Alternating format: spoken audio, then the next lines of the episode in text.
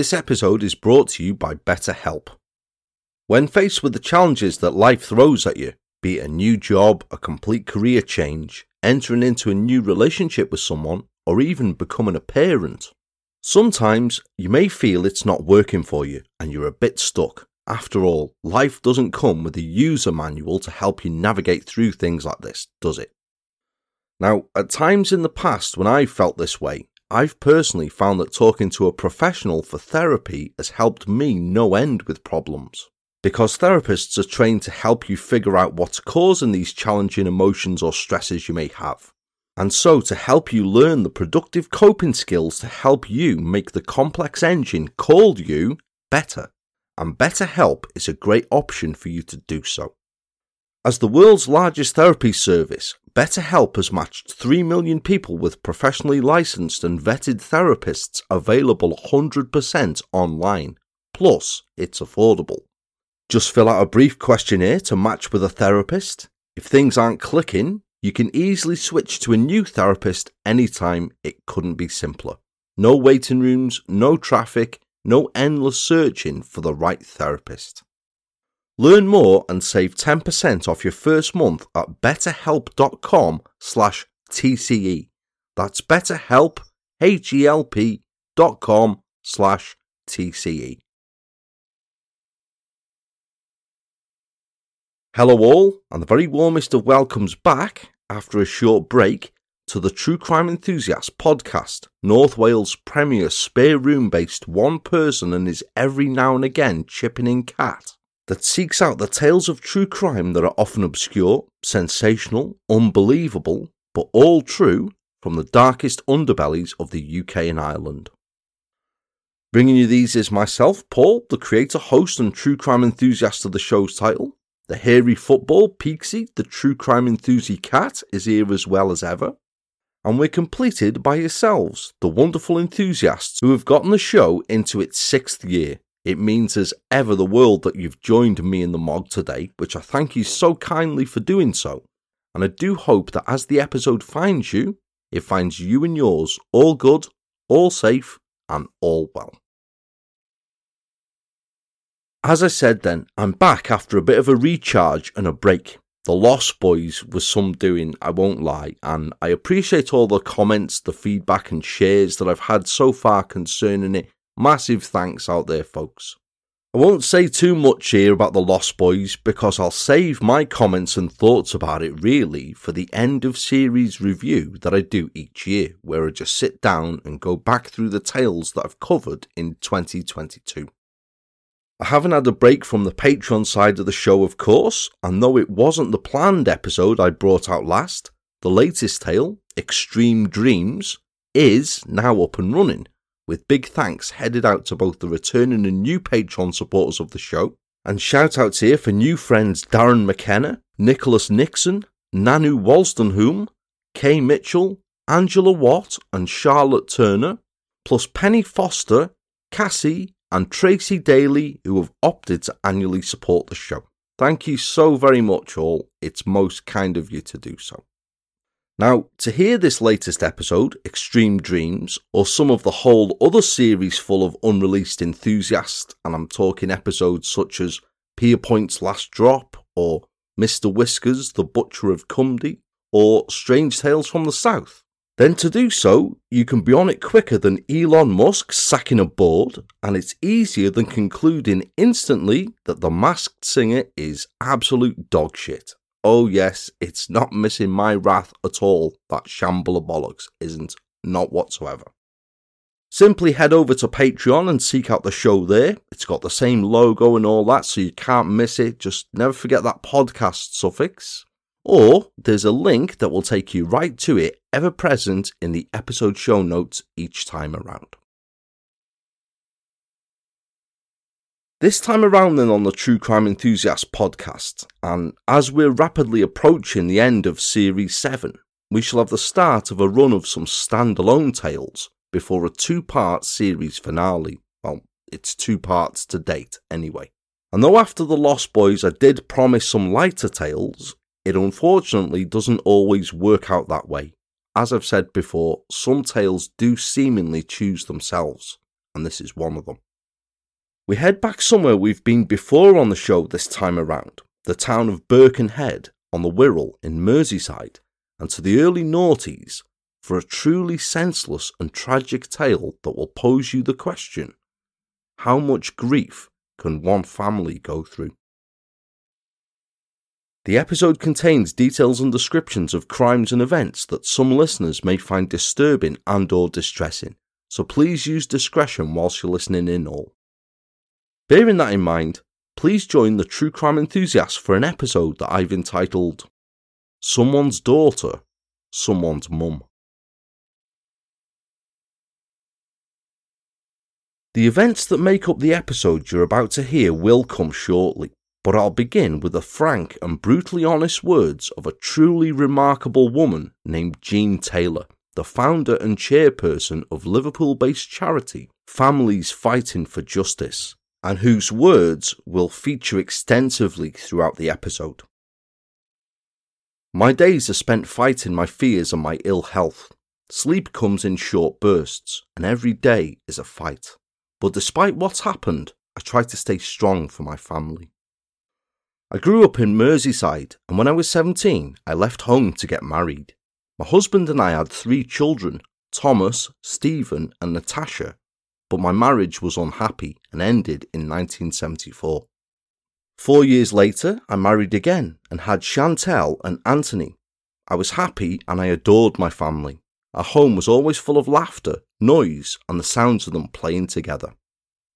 But then, in 1998, my world was turned upside down. My younger sister Joyce had moved to London aged 17 to work as a nanny. She also married young at 19 and had two children. We were close. Growing up, we'd shared a bed for a long time, but didn't see as much of each other as we would have liked because she was down south. She was always quietly spoken and would remind me of a little sparrow. When Joyce was 40, one of the children she was looking after died of meningitis.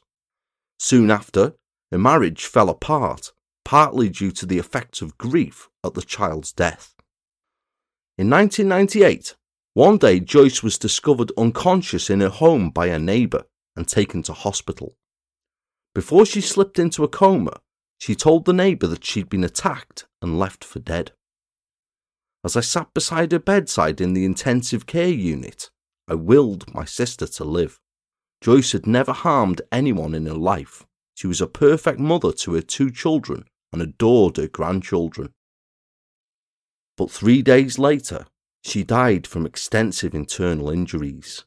I miss her so much. We were left devastated and angry. Joyce was a hard working woman who lived for her family. I wanted answers, but even though the police knew her killer, there wasn't enough evidence to charge him. No one has ever been convicted of her murder. By the time she was killed, my second husband and I were divorced, but my best friend Marie was there for me, as were my five children. Joyce had left a big gap in my life, and I felt cheated. I was devastated that we'd not been able to catch a killer. I thought things could not get any worse and kept my family close to me for fear of anything happening to them. Two years later, in 2000, my son Stephen split with his partner of nine years, the mother of his daughter Naomi, and he came to live at home for 18 months. He was tall, dark, and handsome, and a really good listener. He loved his music, especially the Beatles and Fleetwood Mac, and everybody loved him. Soon after he came home, he befriended a woman called Elizabeth, and they started to have an on off relationship. Elizabeth was very keen, but Stephen was cautious and just wanted a friendship. She'd been through a hard time. She was depressed after her baby was stillborn and had recently split up with her husband. She became quite obsessive about Stephen, sending him countless presents and phoning and texting constantly. I felt there was something not quite right, but Stephen would just say, Mum, she just has a broken heart, that's all. Stephen soon afterwards ended the relationship and was relieved when she seemed to accept it. Six weeks later, he came to see me and said he was having mates over for a birthday celebration. He kissed me goodbye and went to get drinks for the party. That night, I was woken up by a neighbour who told me she'd seen Stephen being taken from his flat on a stretcher into an ambulance. At first, I assumed he'd drunk too much and had an accident. But when I called the hospital, they told me to come immediately and wouldn't tell me how he was. I knew something terrible had happened, but nothing prepared me for the resuscitation unit. A doctor pulled me into a private room and told me that Stephen had died. He was only 31. In the distance, I could hear someone shouting, No, no. It was Chantel. She was howling like an animal in pain. Stephen had died as a result of an injection of diamorphine. Elizabeth had arrived at his flat when all but one of his friends had left. The friend answered the door, and Elizabeth told him that she'd arranged to visit Stephen. He was asleep on the sofa after drinking and couldn't contradict her. The friend left them alone, something he now bitterly regrets. Elizabeth then injected Stephen with diamorphine. She dialed 999 and said she couldn't wake him. He died hours later in a coma. When I saw her at the hospital being comforted by a nurse, I shouted, It's her! She's done something to Stephen. In the end, Elizabeth admitted injecting him and was sentenced to three and a half years for manslaughter. My four remaining children were struggling to cope afterwards. I saw a look in their eyes that I'd never seen before pools of tears waiting to flow. Stephen was the rock in our family. He loved his music, his computer, and most importantly, his daughter Naomi. Stephen was a loving, caring father, and he adored Naomi. Our lives will never be the same without him.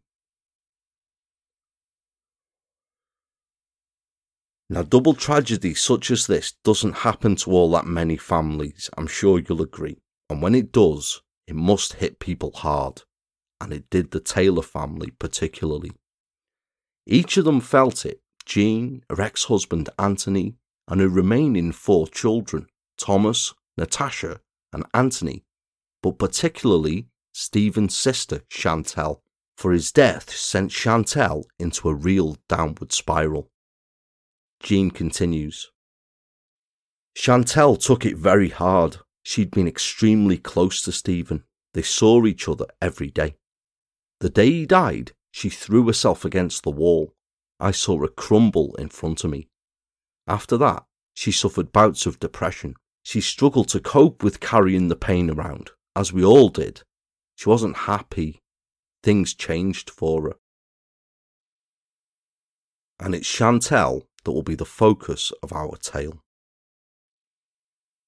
In 2006, in an interview with the Liverpool Echo newspaper, as she lovingly laid out childhood pictures of Chantel on a table before her, including a snap taken at her first Holy Communion at St Lawrence's in Watson Street, and another showing her giggling with her brothers and sisters as she celebrated her eighth birthday in 1985. Jean Taylor recalled how Chantel grew up with her three brothers and elder sister at the immaculately kept family home in Dover Close in Rock Ferry, and how, as a toddler, Chantel had favoured her Muppets Miss Piggy doll because the character wasn't very good looking and not many people liked her.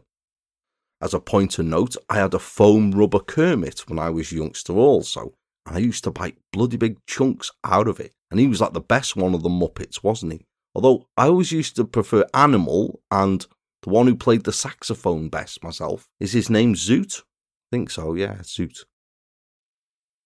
When Chantel was only three, the strong willed girl used to pester her grandfather to let her help out behind the counter in his grocery store on Laird Street.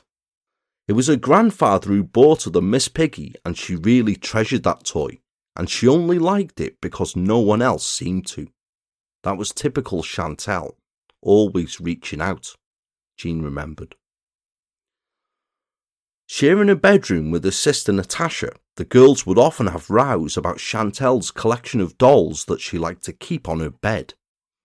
Natasha was always very orderly and wanted them out of sight under the bed, but Chantel wouldn't hear of it because she said they didn't like it in the dark. So there were lots of rows about that. but she loved those dolls. When her dad bought her a talking Cabbage Patch doll, she was on cloud nine for weeks. A former Rock Ferry High School pupil, Chantel excelled at English and enjoyed sports, and the younger Chantel used to spend most of her spare time at the swimming pool at Woodchurch Leisure Centre, where she was a keen swimmer, or at West Wirral Riding School in Moreton, where she doted on the horses there and became an accomplished rider alongside her brother. Jean recalled. I can remember opening my front door one day to find Chantel sitting outside on a horse. She'd been riding and wanted to show me it. All of the other children were flocking around her, and so she got off to let everybody else have a little ride. All her life she doted on things. She had a pet rabbit called Bright Eyes that she absolutely adored for years. And that is the Chantel her family and her friends are remembering.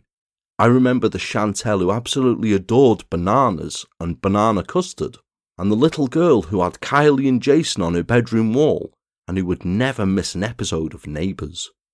She had the most beautiful bow shaped lips, too.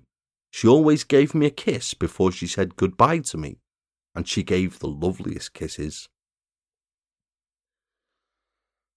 But she was a late developer, said Jean and at 14 would be seen in tracksuits and trainers rather than the more glamorous outfits favoured by her friends. She was a bit of a tomboy in those days. I don't think she even started wearing makeup until she was about 17 or 18. She was a very popular girl. Everyone wanted to be friends with Chantel, probably because she was always so kind and generous. She was a person who really knew how to show love and how to give love. She was always one of the beautiful people. Chantel dreamt of being a beauty therapist and wanted to train up as one when she left Rock Ferry High School, but fell pregnant with her daughter Whitney at age 16 in 1993, and her plans were put on hold. Two years later, she married her then boyfriend Paul, and the couple went on to have another daughter and a son, Aisha and Joseph. It was the happy family setup Chantel had always hoped for, and their home was always full of friends and their children. But by the age of 20, she realised that the relationship with Paul had come to an end. Jean continued. They met when she was 14 and they were together for six years. It was a brave decision to make when she decided to go it alone at such a young age, but she wasn't materialistic at all. As long as the children were happy and playing, she didn't want anything else. She put a home together around the children, and it was always full of everybody else's children as well. She was always having barbecues in the back garden for the children, not the adults. The girls were always neat with ribbons and bows in their hair, and the baby was always spotless. She wouldn't go anywhere without them. She took a lot of pride in them. Chantel had even been at college part time studying for a dream to become a beautician. But then, in 2000, came the death of her beloved brother Stephen, the family member Chantel was closest to, and Chantel's upbeat nature was crushed. In a sadly familiar story, to deal with her pain and grief at the loss of her brother, Chantel at first ended up on antidepressants to cope and then turned to heroin as a crutch. Jean continued. We spoke every day and we became even closer after Stephen died, but grieving for her brother, Chantel went out one night and met the wrong man. She was vulnerable and became trapped. Her life went downhill and she was a different person. We couldn't tell she was using it at first. She was always immaculately dressed and you couldn't see any outward changes. But heroin is a strong enemy. It is the hardest thing to fight. Then one day, she just told me. She was an honest person. That was the way she was. She never harmed anyone. It could have happened to anyone's daughter. She told me because she knew she was hooked on it by then and she needed help. I was still grieving for my son too, and even though we tried to help Chantel to come off the heroin, and she really wanted to come off it, it proved to be much stronger than I was. I don't really need to echo what a demon heroin is, do I? A lifelong friend of mine battled an addiction to it for many years, and unfortunately, though he did conquer it eventually, it was only to swap it for another demon that he sadly couldn't conquer, and we lost him about a year ago. What else I don't really need to echo is sadly how users find the money to pay for such a demon, do I? Jean went on. Soon she was shoplifting to pay for her habit, and after being banned from the city centre, she started to sell herself on the street. I tried desperately to get her into rehab, but was told there was a 12 to 18 month waiting list. Chantel agreed that we grandparents would look after the kids, and when she was caught shoplifting again, she was sent to prison. But she needed help, not punishment. She was kind and loving, very emotional, and really too sensitive for this world. When she came out, she went straight back on the streets. I never gave up looking for treatment for her, but there was nothing available. In desperation, I would follow her to the red light area and try to stop her getting into cars. Then, one day in 2004, I was stopped in the street by a girl Chantel shared a house with. She told me Chantel had not come home the night before the girl had reported it to the police, but they just said something like, That's what you lot do, isn't it? She'll be with a punter. I knew Chantel would never have walked out on her family. It had been in the early hours of Saturday, the 13th of March 2004, when 27 year old Chantel had left the home she shared with others, including her on off boyfriend, in Newlyn Street in Birkenhead, to head to the local all night garage on an errand to buy cigarettes, and had not returned. It should have been a relatively short trip there and back, but when she hadn't returned immediately, it was thought that she'd simply gone off with a client, an opportunistic chance for her to earn some cash. It was well into the following day where she was actually missed and was reported as such to the police by her housemate, only to be dismissed, as we've heard. The same girl then told Jean Taylor that Chantel had failed to come home, and Jean Taylor then took over. A full description of Chantel and what she was wearing on the night she went missing was collated. About 5 feet 5 inches tall, of slim build with long blonde hair dyed brown, and wearing a black leather skirt, black tights, brown boots, a cream top, and a black leather coat. This was then passed on to police, and by four days after Chantel had last been seen, a full appeal for information concerning her whereabouts was put out by Merseyside police. By 16 days after Chantel had disappeared, Jean told the Liverpool Echo of her fears that her worst nightmare was about to be repeated, believing that the only reason Chantel had not been in touch is because something terrible had happened to her. Since the moment she found out Chantel was missing, Jean described how, with her best friend Marie and several members of the Birkenhead community, they had walked the streets of Wirral and Liverpool, putting up posters appealing for help in finding her daughter. She said, Every day I expect her to knock at the door or to telephone. We normally speak three or four times a week and are very close. This is so out of character. The longest we've ever gone without speaking was a fortnight a few years ago when Chantel went on holiday to Greece. There is no doubt in my mind that she would speak to me if she could after what happened to Stephen. She hasn't even picked up her giro cheque. I'm very scared that something bad has happened to her. I don't think she's upped and gone and moved away. She would phone me to reassure me and the children.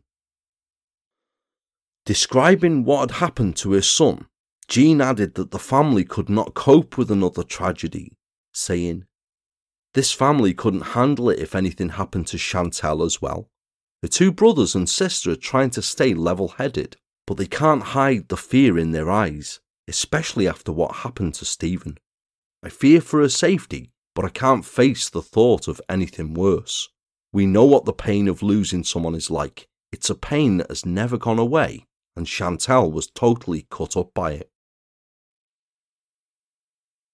As the weeks turned into months with no sign of Chantel, Jean continued her quest to find her daughter. Chantel was by this time registered with the Missing Persons Helpline, and the searches for her continued, as well as reported sightings of her followed up, all that turned out to be false leads. And by August of that year, with Jean still caring for Chantel's son and her two daughters, sadly, she was less than hopeful about finding her daughter alive. She told the Liverpool Echo that Chantel's three young children still called out at night for their missing mum, and how every time there was a knock at the door or the phone rang, her heart jumped with the hope that it would be Chantel. But by then, each day ended in sadness for all, as, as time passed, the hope of seeing Chantel's smiling face once again dwindled with it. Indeed, Jean feared then her daughter was dead, saying, I hate it when it rains. I look out of the window of her old bedroom, and all I can think is, if someone has hurt her, is she laying outside somewhere in this rain? It breaks my heart. My granddaughters asked me where their mummy is, and I've promised them I'll find her. I'll keep that promise, whatever it takes. But I do fear the worst. I think she must have come to some harm, that somebody has done something to her. In my darkest hour, I think she must be dead. The police have spent four weeks dredging the river. I've been down there to watch. It was something I had to do. I just need to know what has happened to her. As well as searching the River Mersey over a period of four weeks, police search teams had also trawled nearby Birkenhead Park, the Cammell Laird shipyard, as well as other parks and derelict buildings across the Wirral in the hope of finding Chantel or a vital clue to her whereabouts, though by that time they had exhausted many of their lines of inquiry.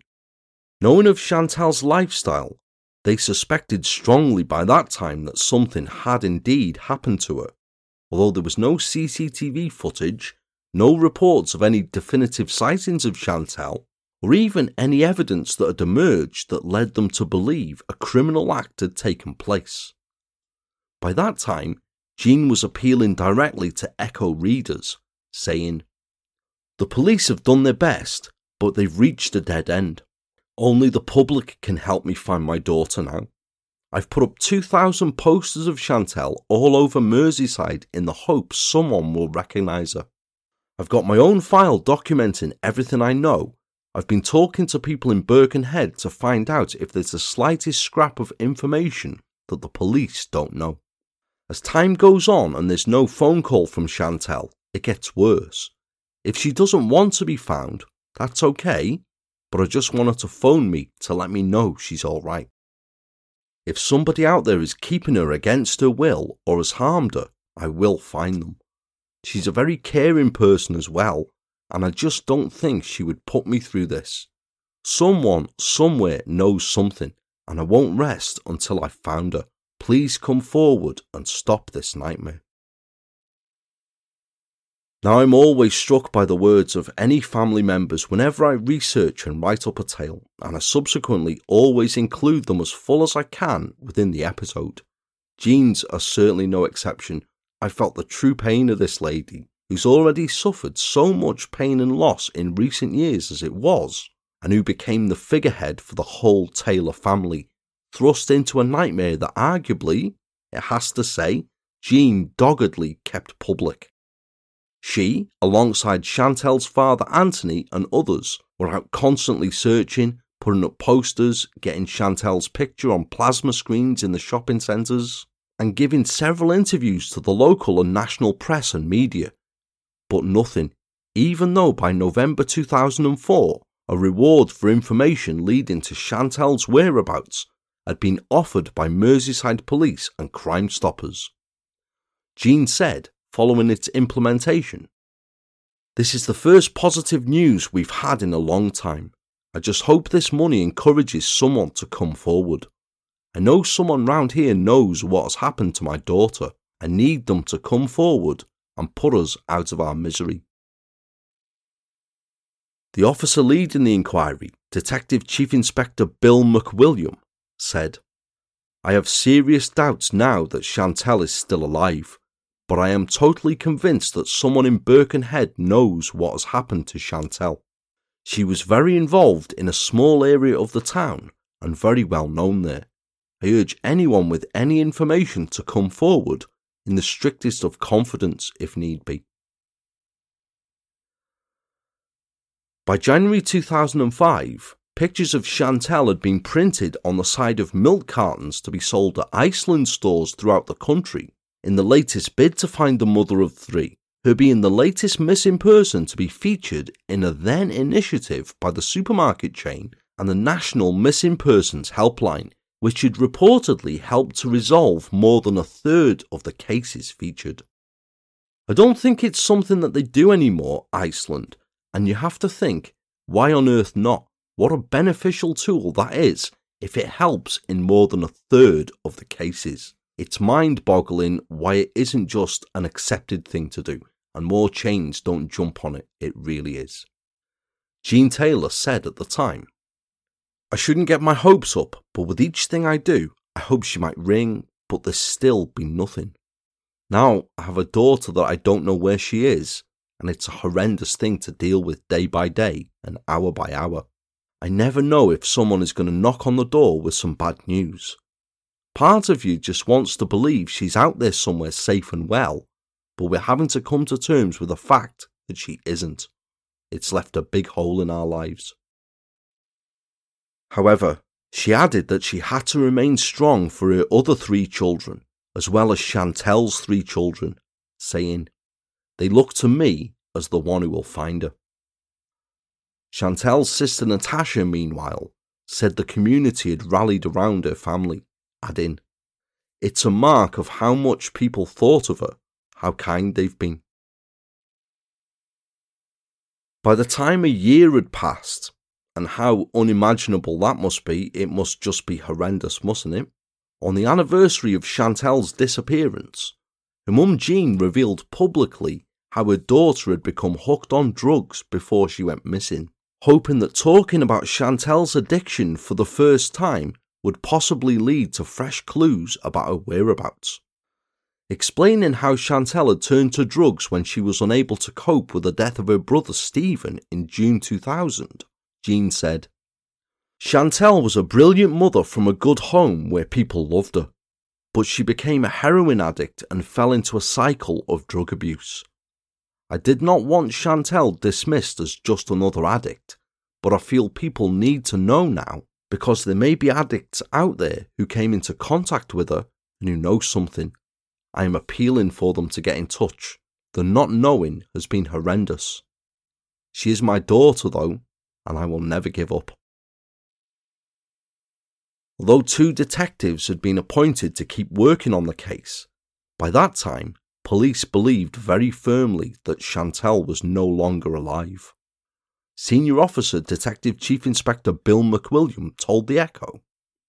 This has been a lengthy and protracted investigation with huge involvement from the force. We have deployed dozens of officers on huge search operations over land and water stretching across the UK. Every single suggested sighting of Chantel has been followed up, but the investigation is still very much live and active, and we are in close contact with the family keeping them informed of what has been happening. And by June of that year, Chantel's disappearance had turned into a murder inquiry. Now, details are sketchy here. It's a frustrating one to research this case is because there are a lot of gaps in the information available. But on the morning of the 20th of June 2005, it's reported that two men, aged 31 and 50, were arrested on suspicion of killing the mother of three, while at the same time, search teams were sent to four sites in the Birkenhead area, including once again the former Cammell Laird site, in the hunt for Chantel's body. For several hours, they carried out detailed searches at each site and questioned the pair over a two day period before releasing them on bail, though they failed to discover any remains. Both men were later ruled out of the inquiry. Jean Taylor described later how friends and family had rallied round as they waited to see if Chantel had been found, saying, For a few hours after the arrests and the searches, we really thought the worst. We were devastated. Although I have the great fear that she's no longer with us, I will never give up the hope that Chantel is still out there alive and well until I have proof. I will never give up the search for her. The following month, Jean's fears were to an extent realised. To an extent.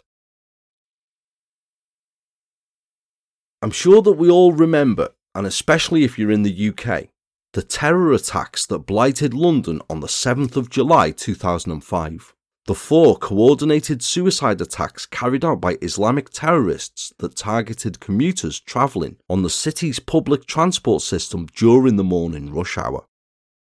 The country's first Islamic suicide attack, 7 7 as it's more commonly referred to today, led to many horrific and haunting scenes, the injuries to more than 700 people, and the deaths of 52 UK residents of 18 different nationalities. Though the actions were rightly widely condemned, within hours of the atrocity, websites such as You Will Fail, inviting all people to post there and express their resolution not to be afraid, intimidated, or cowed by the cowardly act of terrorism, were established because you do stamp that shit right out and stand strong in the face of such horror to make it not win.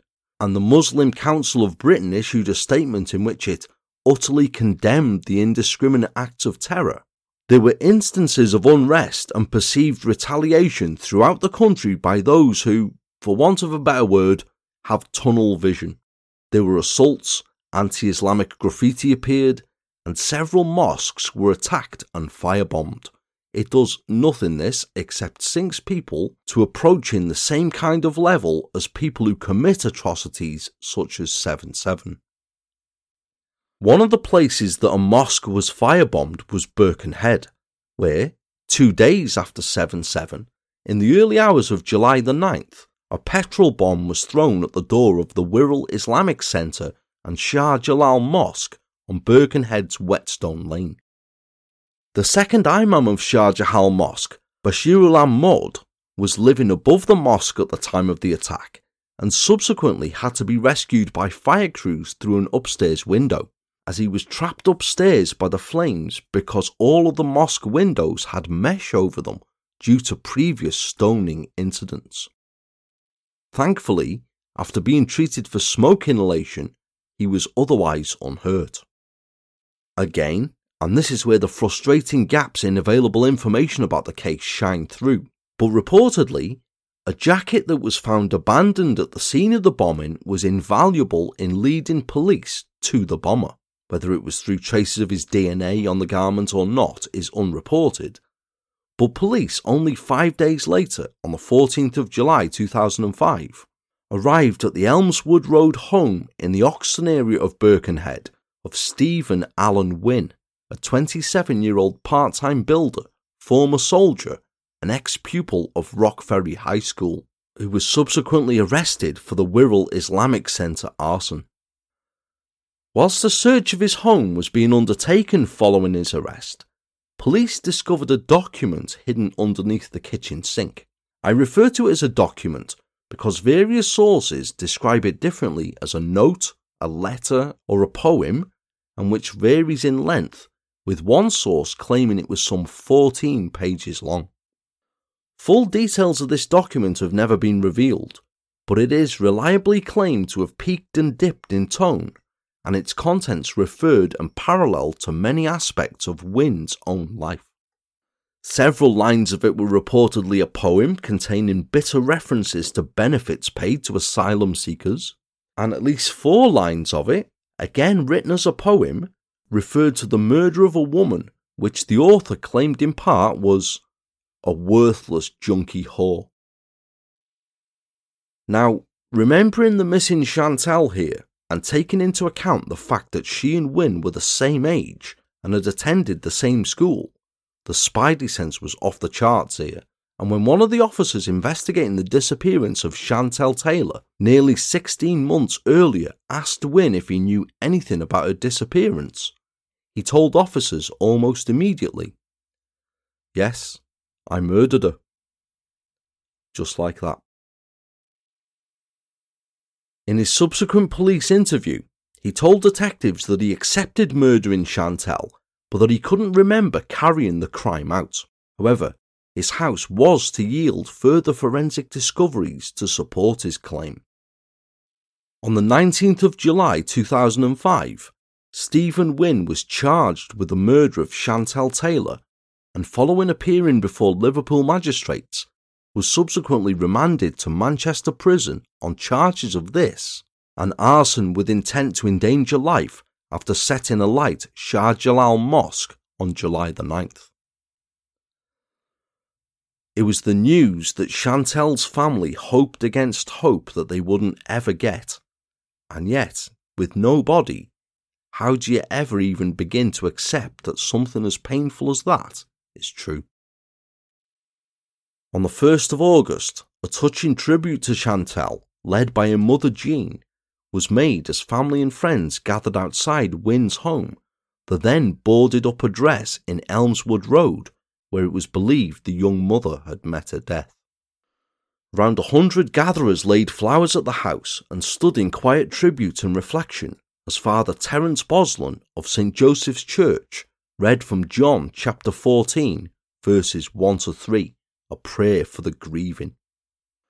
Jean had asked for the service even though she believed in her heart that she would never be able to say goodbye to her beloved daughter, explaining, how can we say goodbye when there's no body? I wanted to come here today because I wanted to give people the chance to remember Chantel and express their love for her. I also asked the priest to come here and bless the house because that is where we think she died. Today's service was just going to be for a few close family and friends, but word spread and a lot of people wanted to come. Chantel was well loved, and the number of people here today shows how popular she was. The Chantel that we've read about in some newspapers recently is not somebody any of us recognise. I think people have somehow forgotten that it was someone's daughter, mother, and sister who was murdered in the most horrifying way imaginable. Chantel's father Anthony added, This memorial needed to happen because for the last 16 months we've not been able to rest. All we have is the hope that we will find her body one day and be able to give her the funeral she deserves. Chantel's children were too upset to attend the memorial, but they wrote a short message which was placed prominently amongst the many tributes, which read, To Mum, we will always love you and we will never forget you. Just senseless, isn't it? Eh? No words. Four days later, Stephen Wynne appeared at Liverpool Crown Court via video link from Manchester Prison to once again hear the charges against him. The public gallery of the court packed with many friends and supporters of Jean Taylor. Several carried banners depicting such statements as Justice for Chantel or Evil will not win, the last word written as Wynne's surname. An act they were to repeat at every one of Wynne's subsequent court appearances. Wynne, wearing the standard prison issue round neck grey sweater and tracksuit bottoms, only spoke in acknowledgement of his name and last known address as he was further remanded in custody until November the 3rd, when he would be expected to enter his pleas to both charges he faced. When he subsequently again appeared at the court on Thursday, November the 3rd, this time in person, he pleaded not guilty to the charges against him, and a subsequent trial date was fixed to begin on January the 24th, 2006. However, on the opening day of Wynne's trial, he offered a change of plea and appeared stood in the glass fronted dock of the court, dressed smartly in a dark blue suit, white shirt, and navy blue tie, answering, Guilty, miss when the clerk of the court had put the murder charge to him, leaving members of Chantel's family sat in stunned silence. On an earlier occasion, Wynne had already also pleaded guilty to arson being reckless as to whether life was endangered after setting the Shah Jalal Mosque in Birkenhead alight on July the 9th of the previous year. The following day, ahead of his sentencing, The court and members of Chantel's family heard of the tragic mum of three's final hours. Neil Flewitt KC, prosecuting, said that the former soldier and father of one, Wynne, had enjoyed his army service in the Cheshire Regiment and had had a successful career, but had later been dishonourably discharged after being caught smoking cannabis and later worked casually as a building labourer. He told the court that Wynne and Chantel Taylor, who the court was told was last seen by a friend also living in the same Newland Street house in the early hours of March the 13th, 2004, had attended the same school and as both had children of a similar age, had attended the same children's parties. They were known to each other. Wynne had told police that as he walked home from a night out in the early hours of March the 13th, he was approached by Chantel in the Livingstone Road area of Birkenhead, whom he met by chance, and after soliciting her services, who agreed to accompany him back to his home in Elmswood Road in a taxi. After arriving here, and on top of the cocktail of alcohol, cocaine, and cannabis that Wynne had already consumed, the pair then proceeded to smoke heroin, Chantel smoking some of her own supply. While they sat chatting and smoking, had revealed to Chantel that he had an ounce of the drug which he'd bought to sell, showing her the stash that he had. The pair then proceeded to have sex, and it was as Chantel was about to leave following this that Wynne realised she had stolen some of this heroin, seeing it partially concealed under a top, and so stopped her leaving the bedroom as he demanded it back. Had initially claimed no memory of what happened next in his police interview, but instead claimed to have next remembered coming around on the bathroom floor, covered head to toe in Chantel's blood, the bloodied cleaver, a blood-stained saw, and Chantel's severed head and arms lying beside a semi-dismembered body in the bath. He was clear, however, that he had then taken the unwrapped body parts from the bathroom and stored them in a disused water tank in the loft of his house, before he'd placed his own blood-stained clothing and Chantel's into rubbish bags which he placed out in the backyard. The cleaver and saw, he claimed, he had encased into a block of concrete which also remained in the backyard. Police had later found them there exactly as Wynne had described, encased in a concrete block propped up against a wall and complete with a large knife, alongside five black bin bags containing blood-stained bedding and items of clothing. It was later suggested that the part time builder Wynne had planned to sneak the block into the foundations of the next home he worked on so the weapons would never be discovered. Wynne claimed that he had lived in the Elmswood Road house for almost two weeks afterwards with the body parts in his loft, but by this time he could no longer cope with the unbearable smell from their decomposition and so took Chantel's head and arms in a rucksack to a local beauty spot, Royden Park, in Frankby, where he hid them in some woods. The remainder of her body, Wynne claimed, he had placed into a large builder's rubble bag that he had deposited at Bidston Tip. During the next 15 months, Wynne had meticulously cleaned the house, buying new carpets for it, and even redecorating the rooms inside. Though extensive searches were undertaken at each of these locations, no traces of Chantel were found there. But it wasn't just Wynne's patchy confession that had led him to the dock. His version of events had had to be forensically corroborated as he was held on remand. Because Chantel had a criminal record, her DNA profile was on the National DNA Database, when a DNA profile had been obtained from the extensive bloodstaining on the clothing and bedding found in the bin bags in Wynne's garden, it was found to be a perfect match for Chantel. It was not until scientists from Forensic Alliance had scoured the house that it was discovered the attack had taken place in the bedroom and Chantel's body had been moved to the loft. Forensic scientist Stephanie Fellows told the court. The house had been cleaned and redecorated so it entailed taking the bath panels off, using the most sensitive forensic techniques to search for blood. We also had to take samples of wallpaper. I was in the house for three days, but spent six months examining property from the house. There had been found no visible signs of bloodstaining in the bathroom apart from microscopic traces of blood, which, when tested, was found to be Wynne's own. No visible signs of bloodstaining had been found in the bedroom of the house either, but when the carpet was lifted, chemical screening revealed the presence of bloodstaining to the floor joists, which, when tested, proved to be a DNA match for Chantel. Minute fragments of bone were also found there.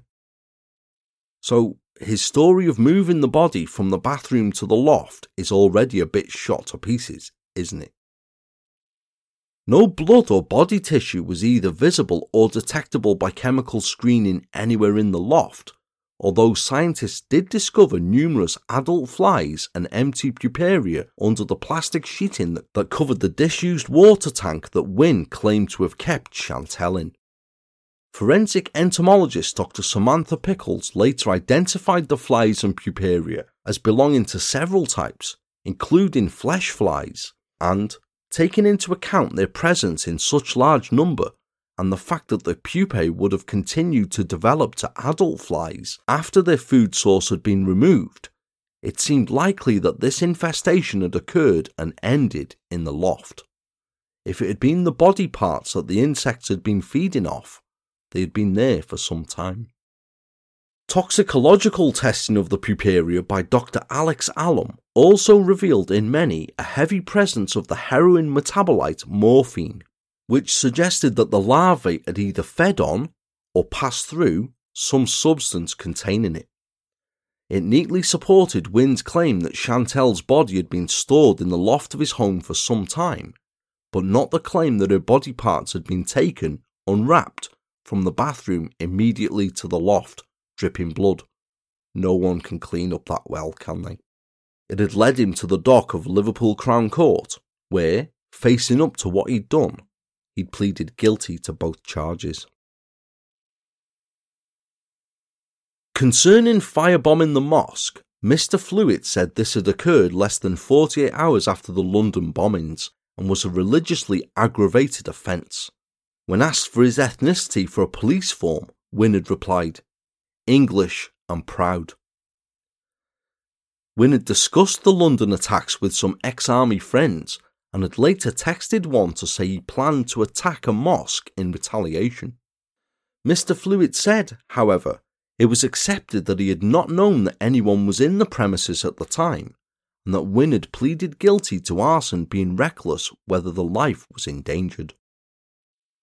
Andrew Menary, KC, defending, said that Wynne bitterly regretted what he'd done. Before these offences, he told the court that Wynne had led an unremarkably ordinary life and said that Wynne fully expected to be caught in the weeks after the murder and was racked by guilt over it. He even went to a police station to confess, but his nerves failed him at the last minute. Mr. Menary said he recognised if he did that he would never see his young son again. Part of the reason for committing the arson offence was a cry to be arrested in which case, and he confessed, he still wouldn't see his young son, Woody. Don't know if I believe that myself. But oh yes, his barrister offered up the excuse that Wynne had committed the arson as he wanted to be arrested, and that the arson attack on the Wirral Islamic Centre in Birkenhead, alongside it being religiously aggravated, was also partly an attempt to be arrested so he could confess to the murder, the court heard. Mr. Menary added his mind was bordering on being destroyed by the guilt he was experiencing as a consequence of committing the murder.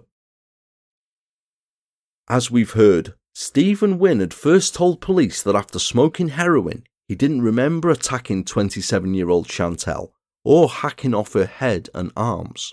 But after the findings of forensic scientists, the powerful and compelling evidence, even without a body, he had finally admitted that when Chantel had refused to return his heroin, he had struck her in the neck with a meat cleaver, and, bleeding heavily, she had fallen at the foot of the bed, dying almost instantly.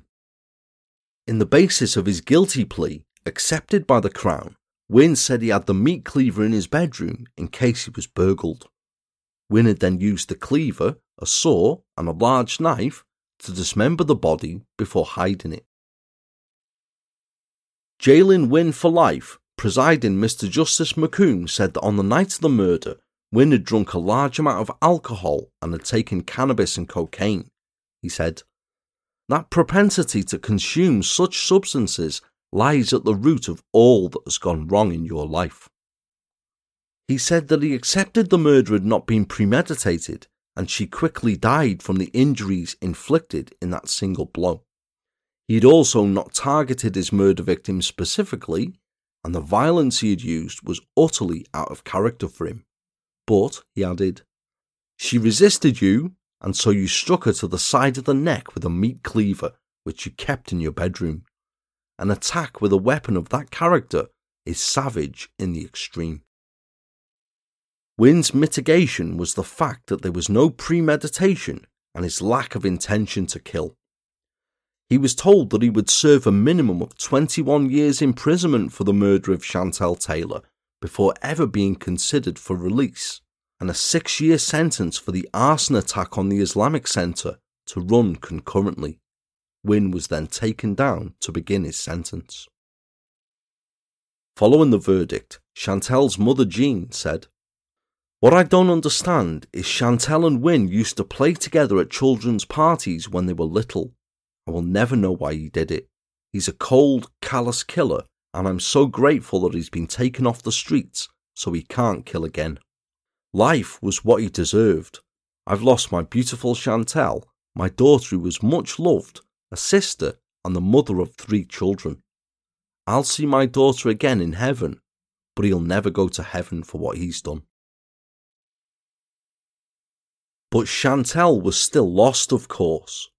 The senior officer in charge of the case, Detective Chief Superintendent Ray Galloway, admitted that because of the length of time that had elapsed since the killing, Chantel's body would now never be found.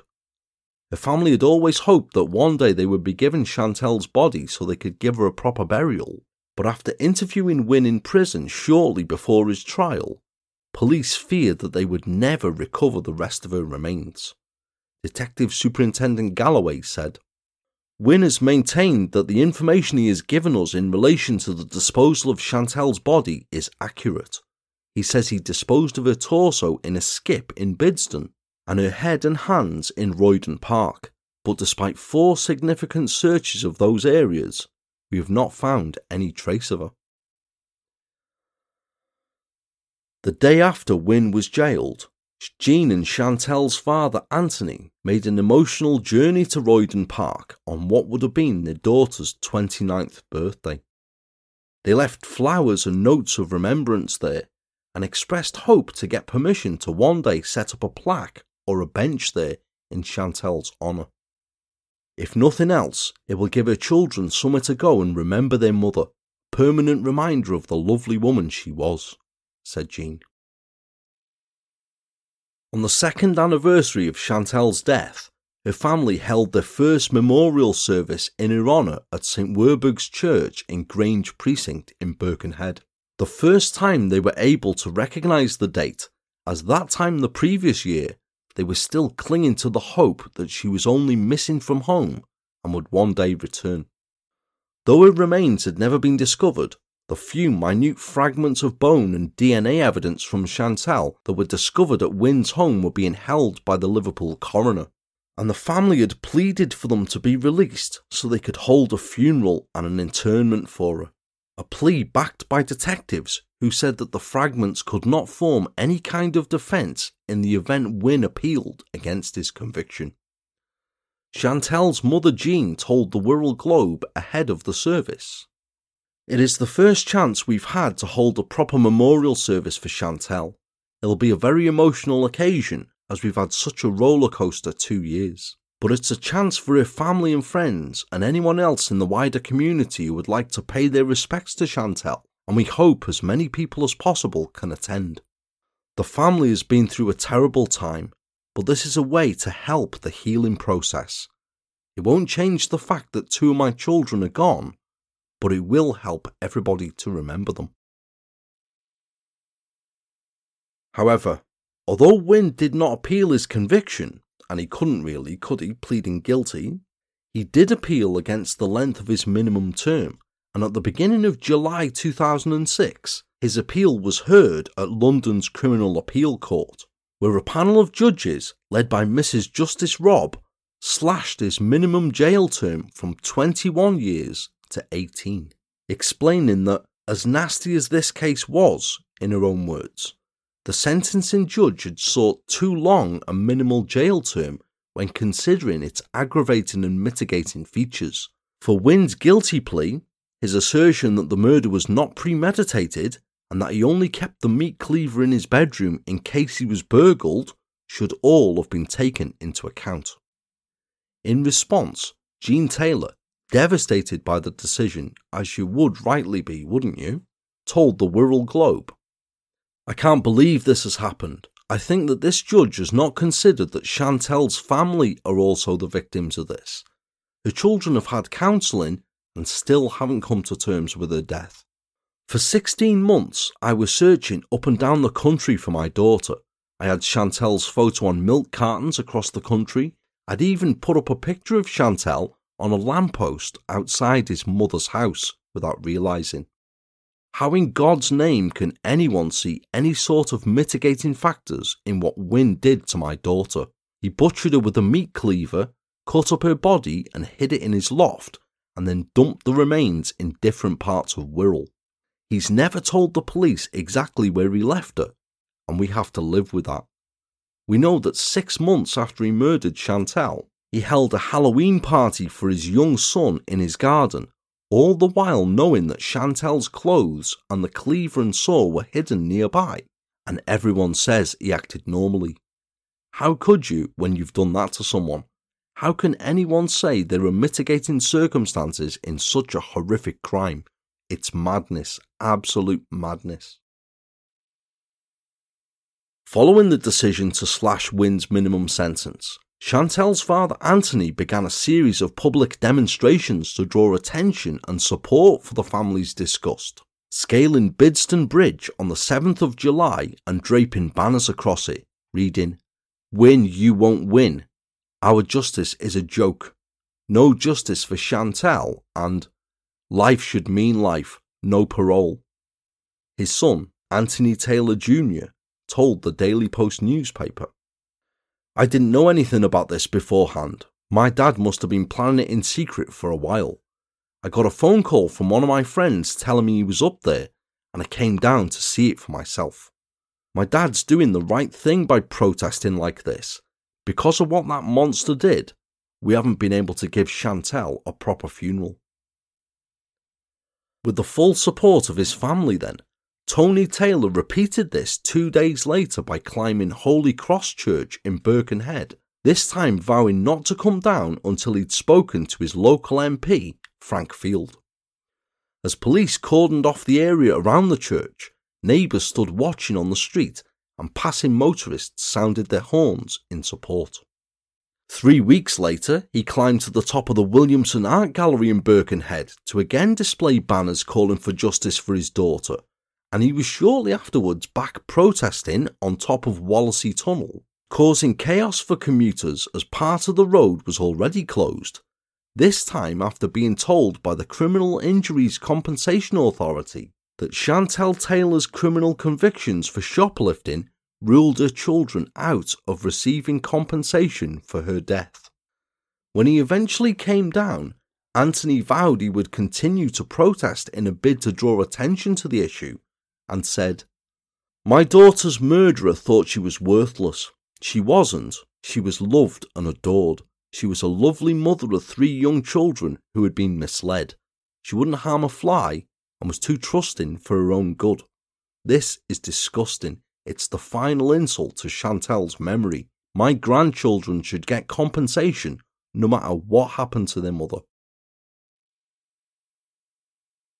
A funeral for Chantel Taylor was finally held on Friday, the 13th of July 2006, where the few existing remains of Chantel were interred at a burial at Landican Cemetery in Woodchurch. following a funeral service that was held at Our Lady's Church in Birkenhead's Cavendish Street. Ahead of the service, Jean had specifically asked anyone wishing to send flowers to order them in pink and white, Chantel's favourite colours, and added, It's only because these fragments are left behind that we can hold this funeral, nothing that Wynne has done. The Crown Prosecution Service advised us to organise it as we may never know what he did with Chantel. Even this will not give us closure, and it's heartbreaking to have to wait two and a half years to bury my daughter. It will be an emotional day, and if Chantel had no children, I would have kept the fragments in a casket in my room until I died. Now we have to concentrate on burying Chantel and reminding ourselves and everyone else what a beautiful, vibrant woman and mother she was. It's our time to remember Chantel and not the monster that took her away from us. Everything will be white to celebrate her life. She had a whole life ahead of her and it was cruelly cut short. She wasn't a judgmental person. She accepted everyone, and that's why the funeral will be open to all. A white coach, pulled by horses and accompanied by pipers, carried Chantel's casket from the family home where she spent so many happy years, Dover Close, to Our Lady's Church, where the white coffin, decorated with lilies and pink roses, was then carried into the church by pallbearers. A funeral car outside was laden with a mountain of flowers, which included white blooms spelling out the words soulmate, sister, daughter, and best mate. Chantel's mother and father then led more than a hundred mourners into the packed church, many of them weeping and wearing black suits decorated with a single pink flower, Chantel's favourite colour. At the culmination of the move-in service, which included some of Chantel's favourite songs being played, such as the theme music from the film Titanic and James Blunt's song You're Beautiful, which was dedicated to her by her three young children. Four white doves were released, representing one for Jean and one each for Chantel's three children. Coincidentally, her funeral took place six years to the day that the family had buried Chantel's brother Stephen. Jean said later. It was a coincidence that we chose that day, and it was only afterwards that we realised it was the same day we buried Stephen. Chantel never got over losing her brother, so it seems fitting. Indeed, it does, doesn't it? Following the funeral, Chantel's family made an official complaint to the police about how her case was handled, citing a lack of urgency by officers and believing that because of her daughter's drug addict and sex worker background, vital hours were wasted after she was first reported missing. Jean said, I know there were officers and detectives on that inquiry who took it personally and spent more hours than they should have done. They couldn't have done any more if it had been their own family, and I commend them for it but there was still a stigma attached to Chantel because of what she was. The police waited far too long to turn a missing person inquiry into a possible murder inquiry. At the beginning of the inquiry, when her friend reported her missing, she was told Chantel would come back. I really do believe that early on, detectives and police thought she was coming back. Crime Stoppers do not offer rewards unless it is a possible murder inquiry, the reward should have been put out sooner rather than later. We all make mistakes and we all turn to the police. They did a good job, but they made mistakes and they've got to learn by them, especially when it's a working girl or an addict because they're more vulnerable. I just want it to be a lesson learned and for officers to do some training. Now, a police spokesperson later confirmed that an investigation relating to the handling of the Chantel Taylor murder inquiry had been launched by the Force's Professional Standards Department, although its findings are unavailable whilst researching. Jean had also, on the eve of Chantel's funeral, launched a national campaign calling for Parliament to end soft touch sentencing and rights to appeal for killers who plead guilty when they appear in court. Jean explained. At the time he was sentenced, someone said I had pleaded with him to tell me where Chantel's body was, but that's not true.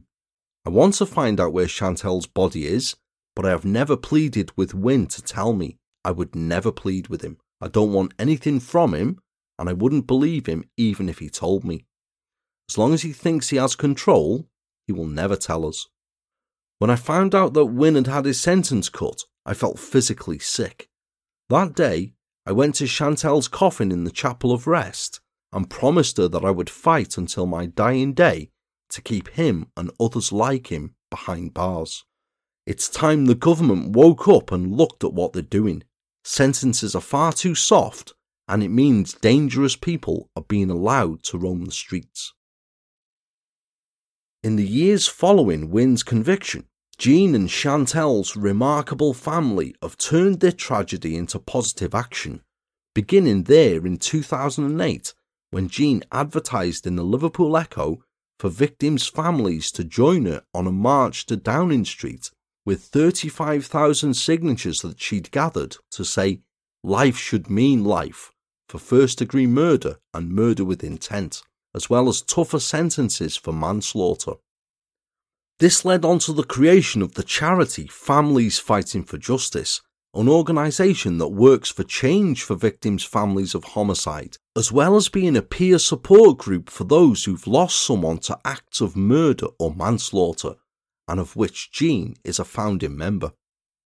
Her grandson Joseph, Chantel's son, at age 12 also founded the charity OLLY, Our Lost Loved Years, for kids whose parents or grandparents have been unlawfully killed. Talking to Heart Radio at the time about it, Joseph said, It's so I can talk to them and understand how they feel. It's hard to just talk to someone at school and talk about it.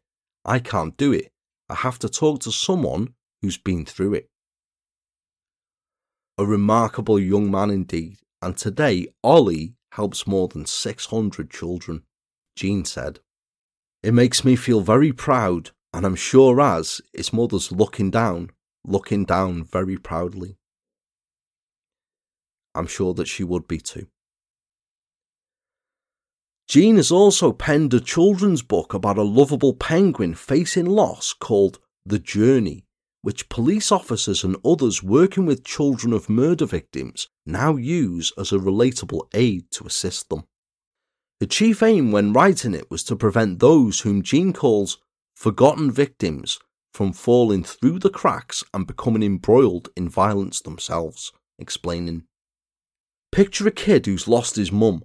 He drifts into thought, loses concentration, his schoolwork goes downhill, and he's classed as naughty.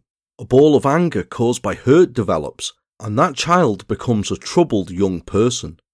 Children often appear to bat off grief quite easily, but it can fester. I want them to know in us, they can always find a friend. Fantastic, that isn't it? Eh? Links to both OLLY and Families Fighting for Justice can be found in the episode show notes. Stephen Wynne has been briefly outside prison walls since his conviction in 2006, however, when in June 2014, prison bosses allowed him to return to Birkenhead to pay respects following the death of his sister. Wynne had hoped to attend the funeral and go to Landican Cemetery, where a granite memorial to Chantel is in place, but was refused permission. Ministry of Justice source said Wynne went to the Chapel of Rest for a private visit. He was escorted by two members of staff and was in handcuffs. He was refused compassionate leave to attend the funeral. Jean Taylor told of her upset that Wynne be allowed to step foot in Birkenhead without her knowledge, saying, They said he was going to pay his respects. Wynne had no respect for my daughter when he did the evil act he did. I don't think he knows what the word respect means. For him to use that word, he will never know what respect is. I am absolutely appalled. I'm disgusted. It is sick. I found out on Sunday from a member of the public. Nobody from the Victim Liaison Service or the Ministry of Justice thought to tell me. How much has it cost the taxpayer for him to be allowed out? My family, my daughter's children, her brother and sister, were all from Birkenhead. We could have been there and suddenly confronted with a killer at the cemetery. The funeral home is less than three miles away from my son's house. It would be my worst nightmare to come face to face with him. No disrespect to his sister who's lost her life, but the talk of respect horrifies me. I don't think it's right that he should have been allowed out. What he's left behind is a family that will never be the same again. He took Christmas, he took Easter, holidays, and birthdays from us. It has destroyed this family, but it won't put us on our knees. I will do everything in my power to make sure he stays behind bars. Stephen Wynne remains in prison to this day, his proposed move to an open prison being blocked by Justice Secretary Dominic Raab only earlier this year. Jean Taylor today still works tirelessly with families fighting for justice and OLLY to make good the promise that she made to Chantel many years ago, both going from strength to strength and helping so many people as a result and has adapted the words from the black granite plaque that stands as a memoriam to Chantel in Landican Cemetery into the slogan for the charity, reading Families fighting for justice from one moment in time, leaving us a lifetime of suffering. It's one of the more tragic stories that I've come across. This one is such a sad tale, yet as with some that I've covered previously, there is a sense of uplift here within it also. I find the Taylor family, particularly Jean Taylor, truly remarkable people, I really do. And I'm filled with nothing but admiration for Jean and her family for taking so much unbelievable tragedy for them to experience. For come on, how many families are blighted by murder three times within an eight year period? And using their grief to instead bring positivity and assistance for people in such beneficial ways. I find that incredible and so touching, my heart went out to them, and they're truly an inspiration. It is such a tragic shame that Chantel will more than likely never be found now due to the passage of time. For, and this is if Wynne's claims of where he disposed of her body parts are true, her remains will perhaps today have been removed somewhere across Merseyside alongside other tons of landfill, or will have been scattered by scavenging animals. Either way, such a tragic and undignified end for a mother who lost her way somewhat. As for Wynne's minimum sentence being reduced, I have to agree that is a travesty that, regardless of whether he was under the influence of drugs, alcohol, whatever, or no premeditation, this is still someone who had a meat cleaver in his bedroom in case he was burgled. So this is someone quite prepared to use heinous violence anyway, and who chose to that night rather than remonstrate. As for firebombing a mosque, that just supports it further, doesn't it? And as for it being a deliberate attempt to get arrested, bullshit. Bullshit. Okay, he ultimately pleaded guilty but only when he realised the futility of his account against the compelling scientific evidence. It's one thing that Raab got right there, keeping him in Category A, and for denying her family the chance to recover and bury Chantel properly, he deserved no reduction in sentence whatsoever. I completely support the Taylor family there. I laud you not to think of Wynne as the episode draws to a close, though for he is merely another nondescript killer who ruined his own life alongside the lives of several others, but instead think of Chantel and how the road she travelled down is one that so many can so easily find themselves on. Take the time to think of her.